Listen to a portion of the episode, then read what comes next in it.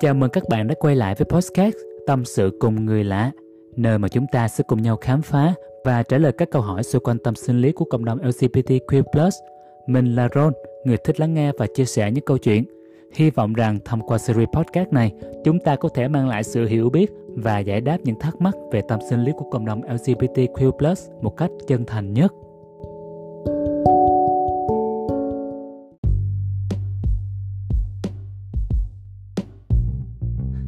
Và sau đây là lời chia sẻ số 26. Bọn tôi quen nhau cũng đã gần 5 năm. Trong giới gay thì ờ, có lẽ để duy trì lâu đến vậy thì khá là hiếm. Tôi luôn cảm thấy may mắn vì điều đó. Tôi vẫn nhớ thời gian đầu tình cảm rất là nồng cháy. Chúng tôi hay nói những lời ngọt ngào với nhau. Cứ gặp nhau là hai đứa sẽ ờ, quấn quýt lấy nhau. Nhớ những tháng đầu thì ờ, hai đứa hay lén hôn trước hẻm tới gần nhà ẻm. Mãi đến khi người ta phát hiện rồi chọc quê thì hai đứa mới bỏ cái vụ đó. Thời gian qua lâu dần à, đến thời gian gần đây á tôi thấy mọi thứ dần như là vòng lặp.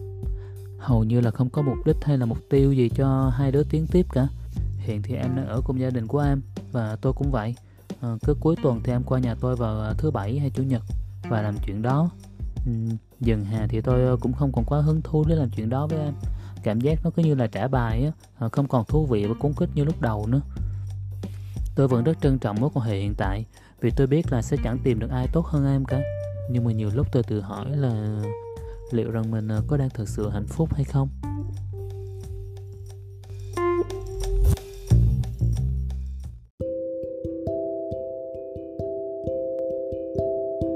Chào bạn.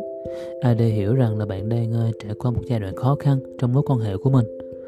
Vì thật ra là ad cũng từng ở hoàn cảnh giống bạn, nên là gần như là ad cũng hiểu những gì bạn đang trải qua có lẽ như bây giờ dường như sự hứng thú và cảm giác mới mẻ ban đầu sẽ mất đi sau một thời gian dài. Và đây là một tình huống hoàn toàn phổ biến nhất là đối với các mối quan hệ lâu năm. Qua lời chia sẻ của bạn thì mình cảm thấy là bạn đang có một chút lo lắng về điều này. À, và nó hoàn toàn là điều tốt nha vì à, nó cho thấy bạn để tâm và trân trọng mối quan hệ này. Nhưng mà thay vì ta tập trung vào sự lo lắng thì điều tốt nhất để làm lúc này á đó chính là tìm nhiều cách để làm mới mối quan hệ và mang lại cảm giác mới mẻ và thú vị cho cả hai.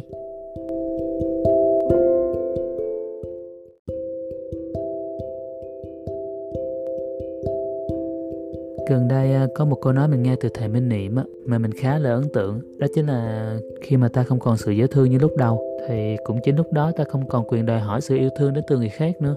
Ở trong một mối quan hệ lâu năm á Họ cho rằng đối phương sẽ luôn ở đó Cho dù ta có đối xử với họ như thế nào đi nữa. Nhưng sự thật là không như vậy.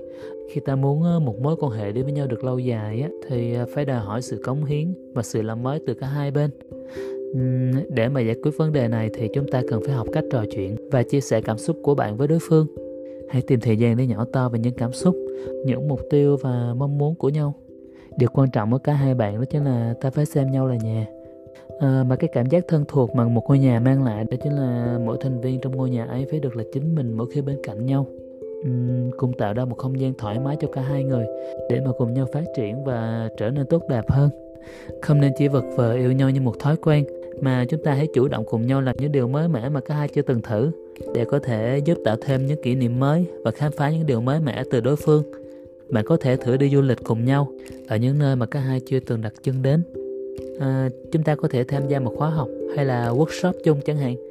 Hay đơn giản chỉ là dành thời gian để thảo luận về những ước mơ mục tiêu hay là mong muốn của mỗi người trong một mối quan hệ. Quan trọng đó chính là chúng ta hãy chủ động dành thời gian để làm nhiều thứ cùng nhau.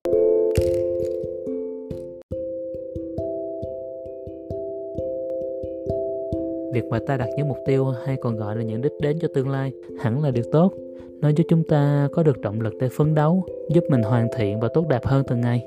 Nhưng mà khi ta lấy những đích đến ấy để mà làm trọng tâm cho một mối quan hệ thì à, mỗi khi mà ta hoàn thành một mục tiêu này xong á, thì ta lại phải tìm kiếm mục tiêu khác để, để mà tiếp tục hướng tới cái mục đích kế tiếp.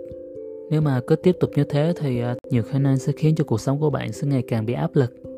Nhưng mà khi mà ta biết chậm lại một chút thả lỏng hơn dành thời gian để tận hưởng nhau dành một phần tâm sức của mình để mà đầu tư, khám phá và hiểu rõ hơn về mong muốn của bản thân và đối phương. Việc mà ta thẳng thắn và chân thành với nhau có thể giúp cho cả hai bạn tìm ra giải pháp hoặc là đưa ra quyết định tốt nhất cho cả hai. Cuối cùng thì à, mình hy vọng rằng hai bạn có thể tìm ra cách để làm mới và tìm lại sự hạnh phúc trong mối quan hệ của cả hai nhé.